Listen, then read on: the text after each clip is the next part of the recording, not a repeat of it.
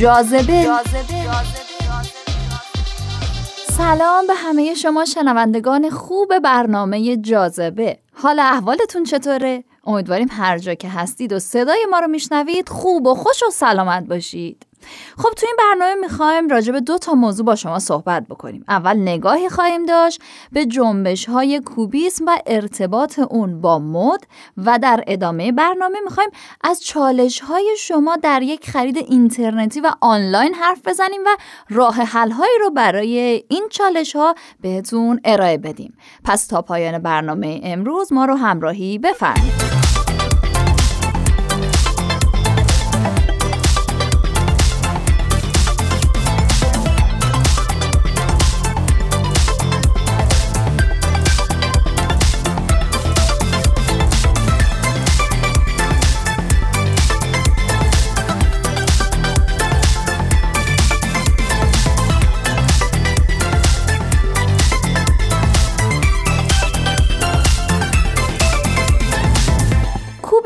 به عنوان مهمترین جنبش هنری قرن بیستم به خصوص در سه دهه اول این قرن در حوزه های مختلف هنری آثار زیادی رو در بر می‌گیره. جنبش هنری آوانگاردی که انقلابی در نقاشی و مجسمه سازی پدید آورد و در زمینه های دیگه هم مثل موسیقی، ادبیات و معماری باعث به وجود اومدن حرکت های موازی و همسو با کوبیسم شد. دنیای مد هم از این تأثیر بی نصیب نموند و تغییراتی تحت تأثیر کوبیسم در طراحی لباس به وجود اومد. پیدایش جنبش کوبیسم رو بین سالهای 1907 تا 1908 میلادی و مرکز اون رو پاریس می‌دونن. به جرأت میشه گفت یکی از دلایل موفقیت کوبیسم آزادی های هنری پاریس در اون دوران بوده جایی که هنرمندان به دنبال زبانی نو برای بیان بودند و نویسندگان و شاعران در حمایت از این هنرمندان به گسترش این زبان نو کمک می‌کردند. پاریس آزادی های زیادی برای هنرمند قائل بود و همین باعث می شد سبک های آوانگاردی مثل کوبیسم فرصت پرورش پیدا کنند.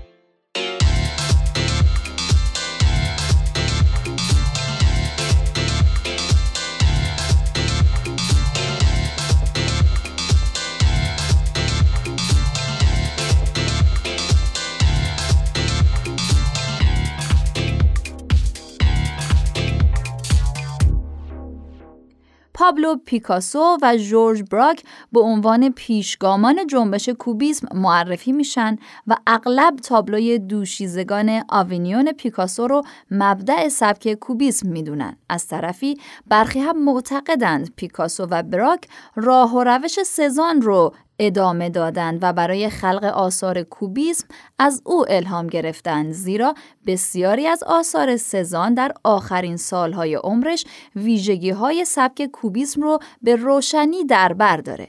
تاریخ نگاران کوبیسم رو به سه دوره زمانی تقسیم می کنن. دوره اول از 1907 تا 1909 اواسط کوبیسم از 1909 تا 1914 و اواخر کوبیسم از 1914 تا 1920 که علاوه بر این تقسیم بندی زمانی به لحاظ تغییراتی که در سبک کوبیسم در این سالها به وجود اومده اون رو در سه دسته پیشا کوبیسم کوبیسم تحلیلی و کوبیسم ترکیبی یا تصنعی دستبندی می‌کنن. واژه کوبیسم از ریشه کیوب به معنای مکعب گرفته شده و شاید این سطحی ترین توصیف برای این سبک هنری باشه که توسط منتقد هنری لوئیس وکسل انتخاب شده. کوبیسم در ظاهر هندسه و مکعبه اما واقعیت اون نگاه کردن به یک مفهوم از دیدگاه های گوناگونه. در واقع ذهنیت خود از اشیا و پدیده ها رو به صورت هندسی بیان می کردن. در کوبیسم قراردادهای مرسوم و قواعد هنری سنتی جایگاهی نداره و هنرمند باید اثر را به عنوان یک هویت مستقل و غیر وابسته به دنیای فیزیکی بیرون در نظر بگیره. در کوبیسم منبع نوری مشخصی هم وجود نداره و بیننده گاهی در برابر نقاشی های کوبیسم دچار ابهام میشه. از طرفی هنرمندان کوبیسم مدعی رئالیسم هم بودند اما رئالیسمی مفهومی. بیشترین ارتباط کوبیسم و مد در دهه های 1910 و 1920 در آثار طراحانی مانند پویرت و ویونت و شنل دیده میشه. لباس های طراحی شده در سالهای اوج کوبیسم اثراتی مشابه با نقاشی های این دوران دارند و ویژگی های کوبیسم بر سیلویت ها، رنگ لباس ها، بافت ها و تزئینات روی لباس اثر گذاشته.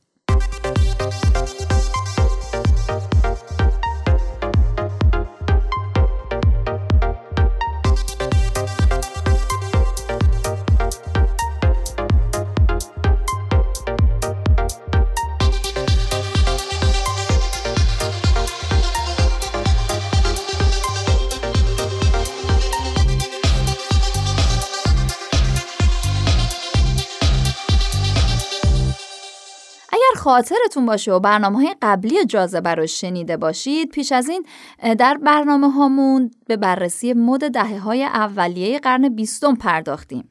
از سال 1900 تا 1908 سیلوئت اس برای لباس زنانه بسیار محبوب بود و از 1908 یعنی زمان پیدایش کوبیسم به تدریج این سیلوئت تبدیل به فرمی خطی و صاف شد و از 1908 تا 1914 این تغییرات واضح تر شد. دامنها تنگتر و کوتاهتر شد و همزمان در آثار پویرت سیلویت ها از فرم منحنی به فرم هندسی تبدیل شدند.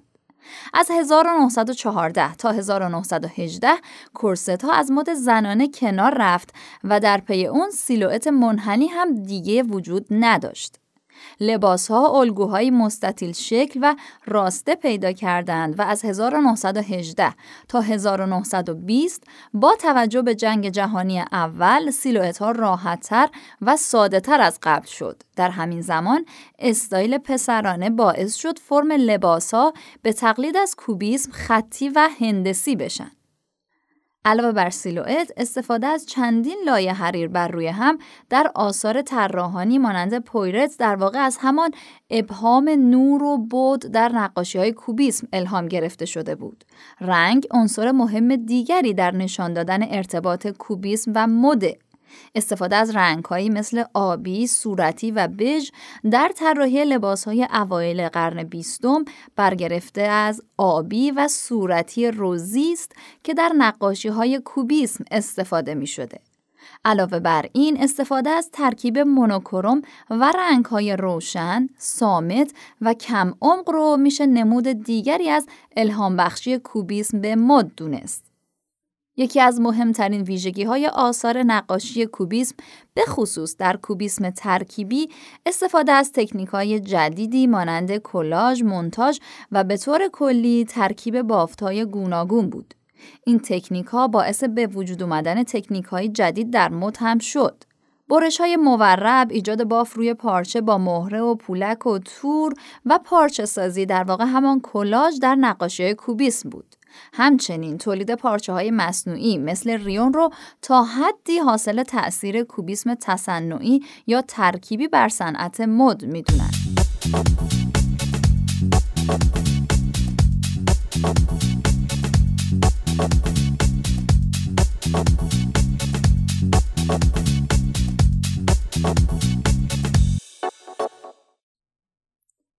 همونطور که جنبش هنری کوبیسم متوقف نشد و باعث جنبش های هنری بسیاری شد در دنیای مد و میان طراحان لباس همچنان کوبیسم به عنوان یک سبک ارزشمند مورد توجه و الهام بخشه پرینت های هندسی، رنگ های سامت، تصاویر نقاشی های معروف کوبیستی بر لباس ها نمادهایی از استفاده از این سبک هنری در طراحی لباس هستند. یکی از طراحان معروف دهه 1960 در طراحی تحت تاثیر اشکال هندسی و خطوط در نقاشی های کوبیسم به ویژه آثار پیکاسو قرار گرفت. از دیگر طراحان معروف گرت پو، که از طراحان معاصری که بارها نامش با کوبیسم گره خورده در مجموعه پاییز و زمستان 2008 خود از اشکال و پترنهای هندسی و فرمهای انتظایی استفاده کرد که نمادهای بارز سبک کوبیسم هستند. اما انعکاس کوبیسم در آثار دو طراح جوان ویکتور و رولف را هم نباید نادیده گرفت. در مجموعه بهار 2016 این دو طراح می‌توان به خوبی ارتباط کوبیسم و مد رو دید.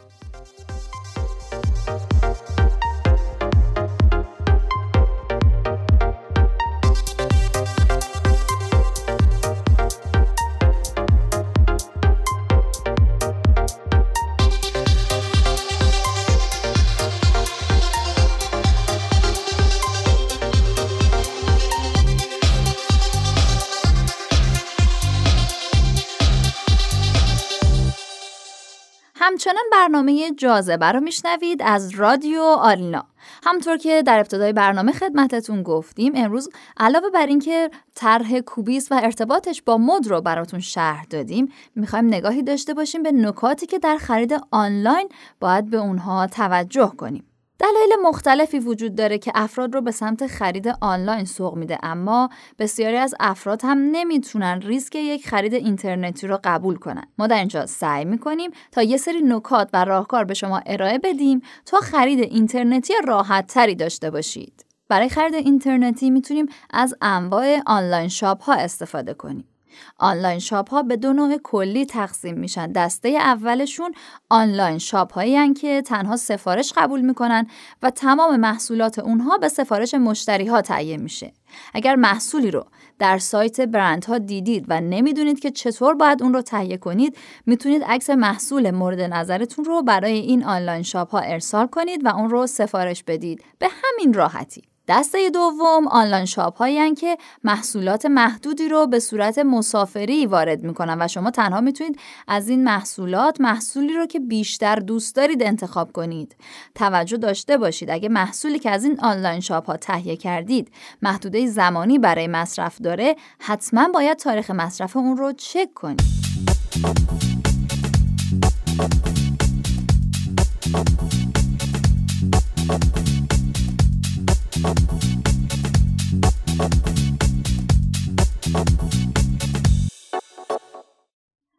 البته مسئله همیشگی مسئله اعتماده که شاید این فاکتور مهمترین فاکتور در یک خرید اینترنتی باشه. البته که راه های زیادی وجود داره تا بشه تا حدی این اطمینان رو پیدا کرد اما باید بگیم که هیچ کدوم از این راه ها ما رو به اطمینان 100 درصد نمیرسونه. شما نباید تنها به تعداد follower یا تعداد like های این صفحه های اینترنتی توجه کنید. متاسفانه هر دو قابل خریدنن و کلاهبرداران شبکه های مجازی اکثرا از این حقوق استفاده می‌کنن. بهتر به تعداد کامنت ها و کیفیت اونها توجه ویژه‌ای داشته باشید. معمولا آنلاین شاپ های واقعی از پیام تشکر مشتریان تصاویری رو منتشر می‌کنن. هر کامنت منفی با مزامینی مثل دیر رسیدن بسته به دست مشتری، متفاوت بودن محصول داخل بسته با عکس، آسیب دیدن محصول طی مسیر و کامنت های از این دست می‌تونه نقطه ضعف بزرگی برای ارسال کننده باشه.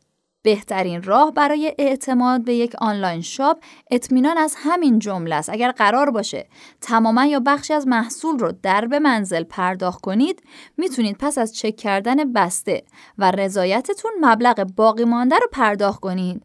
پس پرداخت در به منزل یکی از بهترین راه برای اعتماد به یک آنلاین شاپ محسوب میشه. البته برای محصولات سفارشی اجرای این قانون کمی مشکله و معمولا باید مبلغ به صورت کامل کامل جهت ثبت سفارش پرداخت بشه.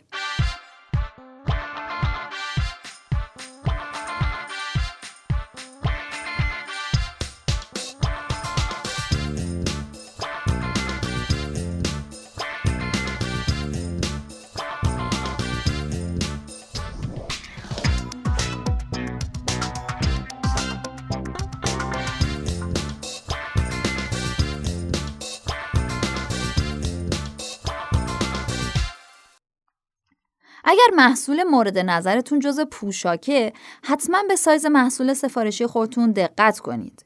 اگه آنلاین شاپ به شما جدول سایزبندی خاصی ارائه میده حتما به اون جدول توجه کنید. جنس پارچه از فاکتورهایی که به احتمال زیاد از روی عکس قابل تشخیص نیست. فراموش نکنید که حتما از صاحب آنلاین شاپ در این باره سوال کنید. در برخی از سایت های برند های مختلف اطلاعات بیشتری درباره لباس ها از قبیل قد لباس هم ارائه میشه. اگر محصول مورد نظرتون جز لوازم آرایشیه توجه داشته باشید که یکی از مهمترین فاکتورهایی که در خرید آنلاین لوازم آرایشی ایجاد چالش می‌کنه مشخص نبودن سایز آیتم ها در عکسه. پیش از سفارش حتما از صاحب آنلاین شاپ درباره حجم محصول سوال کنید. متاسفانه بسیاری از آنلاین شاپ ها عکس محصولات اورجینال رو پست می‌کنن و هنگام خرید محصول جعلی رو تحویل مشتری میدن. برای حل این مشکل به آنلاین شاپ های قدیمی تر و با تجربه که مشتری زیادی دارن سفارش بدین.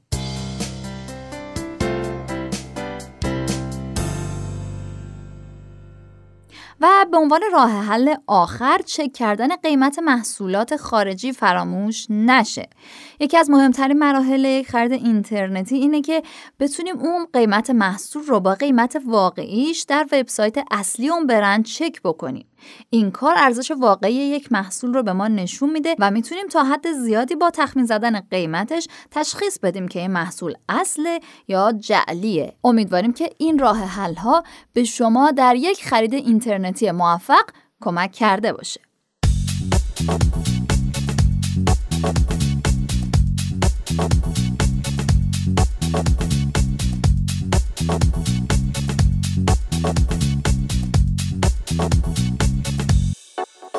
به پایان یکی دیگر از برنامه های جاذبه رسیدیم. خیلی ممنون که تا پایان برنامه جاذبه همراه ما بودید. تا هفته آینده و جاذبه دیگه خدایا رو نگهدارتون.